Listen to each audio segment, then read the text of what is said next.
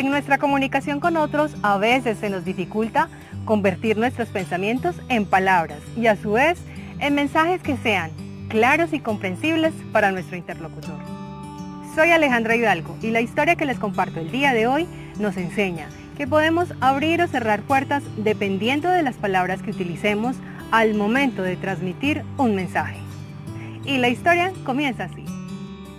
Una vez un rey soñó que se le habían caído todos sus dientes. Una vez despertó, solicitó que le buscaran al sabio de aquel reino. Entonces, una vez llegó el sabio y conoció el sueño, le dijo, Mi rey, qué desgracia. El sueño trae malas noticias. Debo decirte que por cada diente que se te cayó, significa la muerte de un familiar. Esto quiere decir que toda tu familia morirá. Al escuchar esta noticia, el rey enfureció. La impertinencia de la interpretación del sueño lo cegó de ira, al punto que solicitó a todos sus soldados expulsar a aquel sabio de su castillo. Una hora más tarde, solicitó que le trajeran a otro sabio.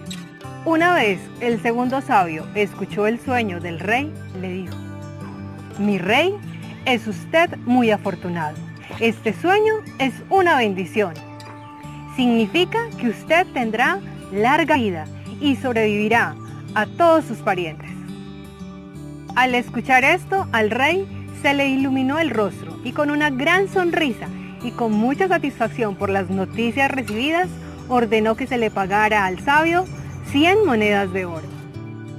Cuando salía el segundo sabio del castillo, un cortesano que había visto las dos escenas le preguntó, Disculpe señor, tengo una inquietud. Lo que usted le dijo al rey significaba lo mismo que le dijo el primer sabio. Entonces, ¿por qué al primer sabio lo expulsaron del castillo sin pago y usted obtiene una excelente recompensa? sabio contestó, es cierto, y tiene razón. La noticia que le di al rey fue la misma, pero la forma de comunicarla fue diferente. Y concluyó, Aprende que la presentación de tus palabras tiene tanta o más importancia que el significado de las mismas. Sin duda, uno de los desafíos más grandes que vivimos a diario es comunicarnos con asertividad. Y ahora te pregunto, ¿a ti te ha ocurrido algo como lo que describimos en la historia? ¿Te has sentido identificado con alguno de los dos sabios? Sin duda alguna, las palabras o mensajes que entregamos a otros se pueden comparar con una joya. Si tomamos la joya y la lanzamos a la persona, seguramente la podremos lastimar o herir. Pero si bien tomamos la joya y buscamos un lindo empaque y se lo entregamos con amor, seguramente el regalo será aceptado con muchísimo agrado. Eso mismo ocurre con la comunicación que tenemos con los demás.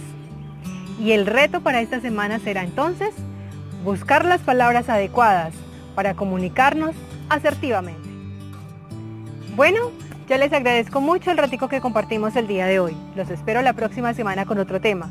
Y ya sabes, comparte este video en tus redes sociales y con todos tus amigos. Y suscríbete a mi canal si aún no lo has hecho. Y recuerda que las palabras o mensajes que transmites siempre van a impactar el mundo de otra persona. Cuídense mucho. Chao, chao.